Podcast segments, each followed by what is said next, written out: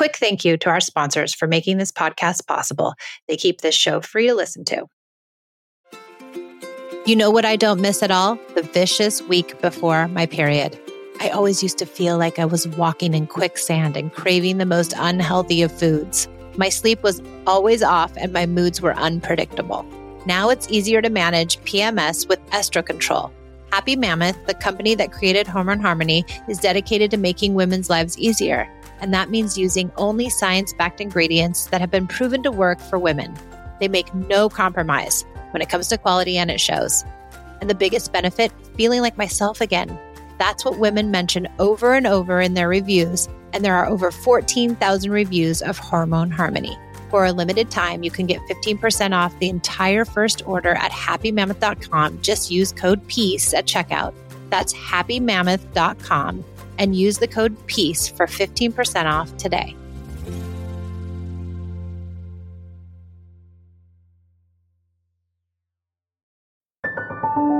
I came to parenting with everything I learned in childhood yelling, punishing, controlling, and shaming. After trying almost every method, I found connected parenting and was totally shocked when empathy, listening, doing away with rewards and consequences, and being a safe place actually worked. It moved the behaviors of my children and it felt good, especially with my very strong willed and highly sensitive oldest daughter.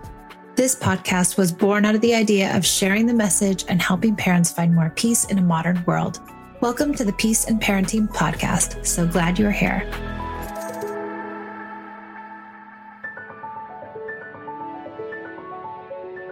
Welcome back to the Peace and Parenting Podcast. I'm Michelle and I'm here again all alone. And I want to talk about this idea of correction. I posted on Instagram recently that I try not to correct my kids. I really, really, really do. And the reason being is because one, it doesn't work. And two, likely they already know that they've done something that is quote unquote wrong or not the right decision or something that they're either embarrassed or ashamed about. So I had a lot of pushback.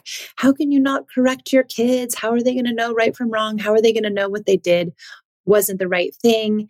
You have to have firm correction, or you have to have kind correction, or you must have correction because it's one of the ways in which kids learn how to behave and that's the way the world works we're corrected all the time a lot of you know different ideas about well actually the same idea but a lot of co- different comments about how we have to correct our kids so here's my take on things i believe and what social scientists tell us is that first of all we're born with empathy and we're born with this idea of remorse and that by the time we're two most of us know the basics of right and wrong because we've been watching, little kids have been watching, babies have been watching thousands of interactions.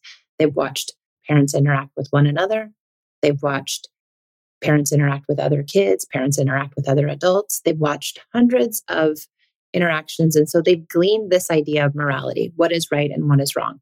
Morality doesn't need to be explicitly taught, like you need to do this or you don't need to do that we really learn and understand the ideas of right and wrong by watching people who are modeling things that are right and wrong.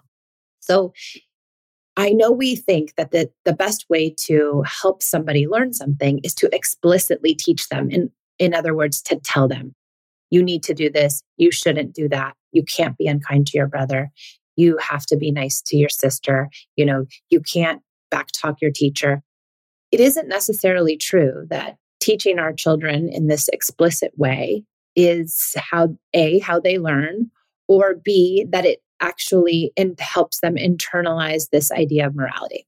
So I think the confusion also becomes this idea that we somehow believe if a child does something wrong, that the reason they did something wrong was because they didn't know better. I also don't believe that that's true. I think a child will choose the wrong thing many times, most times, probably 95% of the time, a child will choose the wrong thing because they're in a dysregulated state and they made a bad decision, just like we all do. I make bad decisions all the time. In fact, I probably make more bad decisions than I make good decisions. And many of those moments where I've made the bad, bad decision have been in moments where I'm dysregulated, where I'm not thinking well. I've said mean things to my kids. Even recently, I've said mean things to my kids. And I haven't done so because I don't understand that I'm not supposed to say mean things to my kids. I've done so because I've gotten to a bad place. I've been triggered. I'm overwhelmed. I'm stressed. I'm whatever those things are. And I'm, I'm sure all of us could agree to the same idea that we we make mistakes all the time and, and we don't make those mistakes based on this idea that we have a poor understanding of morality or that we believe that being unkind or lying or you know saying something that is not well received we're not doing those things because we actually believe that they're the right things to do. There's no way that that's true. And when we do these things and we're allowed some space how do we feel afterwards? So when we're allowed the space to sink into what we've done how do we feel? We feel remorseful. We feel guilty. We feel ashamed because all those things exist in our in our psyche. When I do something wrong, I immediately feel bad. In fact, I have so many parents who will come to me and be like, "I'm I feel so guilty. I yelled at my kids. I feel so bad. I said the wrong thing. I'm a terrible mother. I'm a terrible father. I, I don't know how I'm going to go on. They'll never forgive me. This is horrible." So we understand what it's like to live in the shame of our mistakes. Why do we believe that children are any different? Why do we somehow believe that children don't follow that same pattern of remorse and guilt and shame? Why do we believe that somehow we should tell them, oh, no, you shouldn't do that. That was bad. We should really sit down and have a talk about this. That's the other thing I hear too. Well, we have long conversations. We really sit down. It's like, it's like punishment light, right? We really sit down and I really ask them, well, why did you do that? Well, what happened? Well, what were you thinking? That is just as shaman as saying, don't touch your brother because it doesn't allow for a child to go to a place where they can actually analyze their own behavior. It has them now thinking that you believe poorly of them.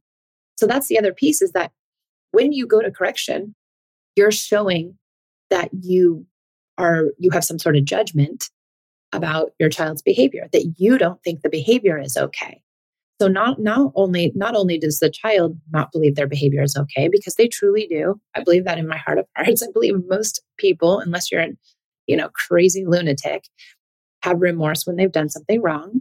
Now, what they do that without remorse is something different. And if they have been conditioned to go to shame because they've been chastised their whole life, now they might not be able to take responsibility. But that's a whole nother podcast. So when you're given the space to you really lean into this idea that you did something wrong, it only exists when it's devoid of someone telling you that you did the wrong thing. How do you feel when someone, you know, shames you for your mistake? It, it doesn't feel good. And it could put you in a defensive place. It could put you in a place where you don't want to accept responsibility. It could put you in a place where you're not really able to apologize. So that's why correction, especially in these moments, so that's the other piece of it. In these moments, these hard moments when your kid has done something wrong, that's not the moment to have a conversation. I don't think there's any moment for these conversations unless we're talking life and death. But that is not the moment to have the conversation with the child who did the wrong thing. They're offline. They're not listening. They're not able to comprehend what you're saying. And they're deeply in their feelings, probably. So coming to them with the correction in these dysregulated moments is it's not the call at all. I think when you come with connection, instead, it allows your child to sink into their mistake and analyze it themselves much better. Is it 100% foolproof? No. But over time, if you take this stance of no correction when a child does something wrong, over time, they are way more willing to take responsibility for their actions. It makes perfect logical sense if you think about it. Think about it in terms of adults. If an adult is constantly corrected all the time, all the time, they're going to start to get defensive. They're going to start to have resentment towards that person, and the relationship is going to begin to corrode, right? Think about your partner. If your romantic partner is constantly correcting you, how do you feel about your romantic partner? Even if they're quote unquote right. Even if, yes, your behavior might not be what it should be. Now, I'm not talking about like beating up people and, you know, I get these comments too. Well, what about domestic violence? Okay, well, let's, that's a very small percentage of what we're talking about. Let's keep it to like normal, the things that we correct all the time. So if we're constantly hounding our partner and correcting them, it corrodes our relationship and we start to be resentful toward our partner and we don't want to be around them and it become our relationship gets really icky. Why should the parent child relationship be any different? Why should we believe that just because a child is a child that they don't have developed emotions that they don't have a complete limbic system? Babies are born with complete limbic systems meaning they can have all the feelings. So if you're born with a complete limbic system then of course you're able to understand relationship and feel resentment and you're also under be able to understand when you've done something wrong right because you have the feelings of remorse and guilt and and shame and all the things this episode is sponsored by ByHeart. ByHeart features a patent protein blend that gets closest to breast milk. Their formula includes the most abundant protein alpha lac found in breast milk, as well as lactoferrin, the number one protein found in colostrum. ByHeart is an easy to digest formula which includes prebiotics and an 80 20 whey to casein ratio like in early breast milk, making it great for a newborn's digestive system. ByHeart is the only US made infant formula made with certified clean ingredients, including organic, grass fed, whole milk, not skim. What it doesn't have is soy, corn syrup, GMOs, or palm oil. Curious about ByHeart? Redeem your welcome offer at byheart.com forward slash podcast. Use code PEACE for a limited time. Additional terms and conditions apply. With Mother's Day around the corner, are you thinking about a truly special gift for your mom? Let me tell you about mylifeinabook.com. It's a unique service that turns your mom's life stories into a beautiful book. Pretty cool, right? Here's how it works. Every week, mylifeinabook.com will send her questions via email. These can be pre written questions about her life or any custom questions you wish to ask. And then she can either type her responses or use their voice to text feature. And mylifeinabook.com compiles all of her responses into a beautiful keepsake book. And guess what? They can even create an audiobook using her voice recordings. It's like preserving her voice and her stories for eternity. This book becomes a legacy, something your future generations can treasure forever. Your mom's given you a lifetime of stories this is your chance to give her a way to share them. I used mylifeinabook.com to compile my own stories to give to my daughters for Mother's Day. Check out mylifeinabook.com and use code PEACE at checkout for 10% off. Create an unforgettable gift for your mom this Mother's Day. That's mylifeinabook.com. Use code PEACE for 10% off today. This is why I deeply believe that correction is not necessary, but we can intervene with connection where we feel like, you know, someone's going to be hurt or there's some aggressive behavior or you want to set a kind, loving boundary using play or affection because anything else will carry too much shame, especially for those strong willed kids or the strong willed sensitive kid or the highly sensitive kid or most kids. I think every kid's going to fall in one of these categories, right? Where nobody wants to feel shame. So, what I like to do, and I talk about this in the aggression episode in season one, but I just want to reiterate it because I haven't talked about it in a while. But what I like to say is like, Ooh, little kids who hit their brother are going to have to have 500 kisses. And then I get in between the brother and the kid and I take the kid who's being aggressive. And my goal in all of this intervention is to get the aggressive kid online because that is the best way to keep everybody safe. So people will say to me, What about the kid that was hurt? Yeah, the kid was hurt. I try to, you know, put a hand on them, give them a wink, say, I'm right here. But I believe that the best protection for a child who is being hurt is to come with connection to the child who's doing the hurting. Because if you don't get them better, it's going to happen again in five minutes. So let's say you come in and you do the correction. You're not supposed to, you know, hit your brother. Look at your brother. Look how what you made him, how you made him feel. Your poor brother. Oh my goodness. This is not okay, honey. You cannot do that. All right. Now, how does the aggressor feel? Probably resentful, angry, angry at the brother, angry at you, angry at everyone and his disconnection hasn't been addressed. And so he's living in more disconnection and probably more resentment for his brother. And now he's going off for the rest of the day with a heightened sense of dysregulation. And so then the next time they have some sort of interaction, he hits his brother again. That doesn't help anybody. That doesn't help the child who's being hit.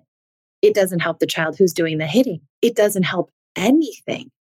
What does help is coming with connection. Little boys who hit their brother are going to get 500 kisses. Some kids will say, No, I don't want 500 kisses. And then you go into empathy. I understand. I'm right here. And you let them offload.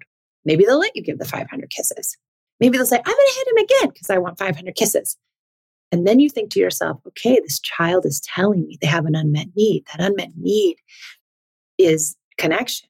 And so I need to give them more kisses. I need to lean in. Oh, let's do special time. You want to go outside and play? Can you then just deeply lean into connection with the child who's begging for more? I think it's a very counterintuitive way to think about things. But I think it could really help people move out of this idea that correction somehow is helpful. It really, really isn't. Now, there are those cases where things are really bad. You know, I, I maybe very few and far between. I will very few and far between. I will later on, two, three, four hours a day, two days, say, hey, you know, the thing that happened, what do you think about it? And the kid might get defensive. And as soon as they get defensive, then I back off. But if there's something that's serious, I do use that as my last resort. Now, I hate even saying that because I think people will be like, well, she said we could visit, we could visit it later. We could visit the, you know, the the mishap later. But I think you really have to be careful and really use that sparingly. Do you absolutely believe it's necessary to have the conversation?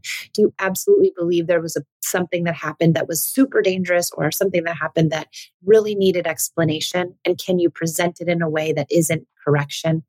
Can you ask questions about it? Can you dive into a conversation that feels more, you know, less judgy, so to speak? I do use that for very, very few things. And I try not to use it at all if I if I can. Because our kids know. And as they get older, they definitely know. So my kids are 14 and 17. They know. They absolutely know when they've done something wrong. And I don't need to point it out because it deeply damages the relationship that I share with them. Now, are they going to get corrected in other places in their life? Absolutely. They're going to get corrected at school. They're going to get corrected in society. Their friends are probably going to correct them. Other adults are going to correct them. And that's okay. Those relationships aren't as sacred. This relationship I share with my daughters is sacred, and I don't want to tarnish it with these ideas of correction because it's it's important that I maintain its integrity and I maintain its integrity by helping them feel that I don't judge them. And I think that's a it's an important piece too, is that we don't want to sh- tell our child by our actions that that we judge their behavior because then love feels conditional, right? You got mad at me because I hit my brother and you were upset and you reprimanded me. And now do you not love me as much? We don't want to show that idea of conditional love. We want to keep cemented in this idea of unconditional love. Okay, so my challenge to you, which I challenge people on Instagram, is can you not correct? Can you actually not do it? I said 10 days on Instagram. I had a lot of people who are like, yes, I can do it. I want to do it maybe you're like, no way, I can't do 10 days. If you are saying that to yourself, I can't do 10 days, that's something to think about. That's something to journal about. That's something to contemplate. Because if you can't do 10 days of no correction, then you're probably doing a lot of correction, I would imagine. So take it one day at a time, like they say in AA just one day at a time. Can you can you abstain from correction? Can you abstain from drinking? Can you abstain from correction for one day? And then can you string together another day? And so on and so forth. And if it's hard for you imagine your child because they must be receiving a lot of correction. And if they're receiving a lot of correction how do you think it feels to be constantly corrected now, I don't know who I'm talking to out here. There could be people that are constantly correcting, and maybe there's nobody. I don't know. But if you feel this is hard, that you can't stop correcting, then that's something to look at. And if you want to know what else to do, you have to lean into connection. So it's empathy and it's special time and it's coming with affection and it's coming with play and it's all the ideas of connection instead. And every situation will call for something new or different. And if you're confused about the ideas of connection, there's so many places to learn them. I teach them in my one on one coaching. I teach them in my Connected Parent Mastermind, which is an incredible group community program, which is lovely. If you haven't checked it out, you really should. It's half asynchronous and it is half live. And we have a new Slack channel where everybody's in there communicating. So you can get them in those two places. I also have two lovely coaches that work for me now. So you can do coaching with them as well. And they're so lovely. So lots of incredible places to get help. Podcast is also a good a resource. I've got lots of free guides. And I have um, some online mini courses that are also good too. So dive in. If you can't figure out where to find these resources, email us, peaceandparenting at gmail.com, and we will we'll get you started anywhere you'd like to go. Okay. Thanks for joining me on the Peace and Parenting podcast. See you next time.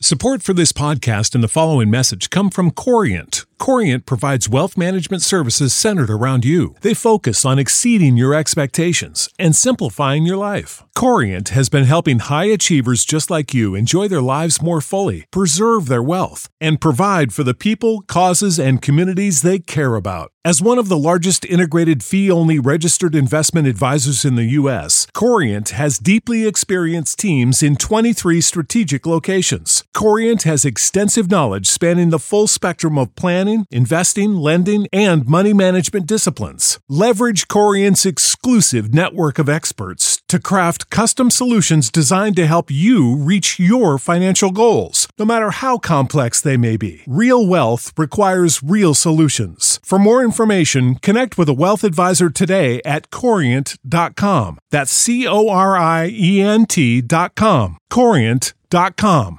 Support for this podcast and the following message come from Corient. Corient provides wealth management services centered around you. They focus on exceeding your expectations and simplifying your life. Corient has been helping high achievers just like you enjoy their lives more fully, preserve their wealth, and provide for the people, causes, and communities they care about. As one of the largest integrated fee only registered investment advisors in the U.S., Corient has deeply experienced teams in 23 strategic locations. Corient has extensive knowledge spanning the full spectrum of planning, investing, lending, and money management disciplines. Leverage Corient's exclusive network of experts to craft custom solutions designed to help you reach your financial goals, no matter how complex they may be. Real wealth requires real solutions. For more information, connect with a wealth advisor today at corient.com. That's C O R I E N T.com. Corient.com.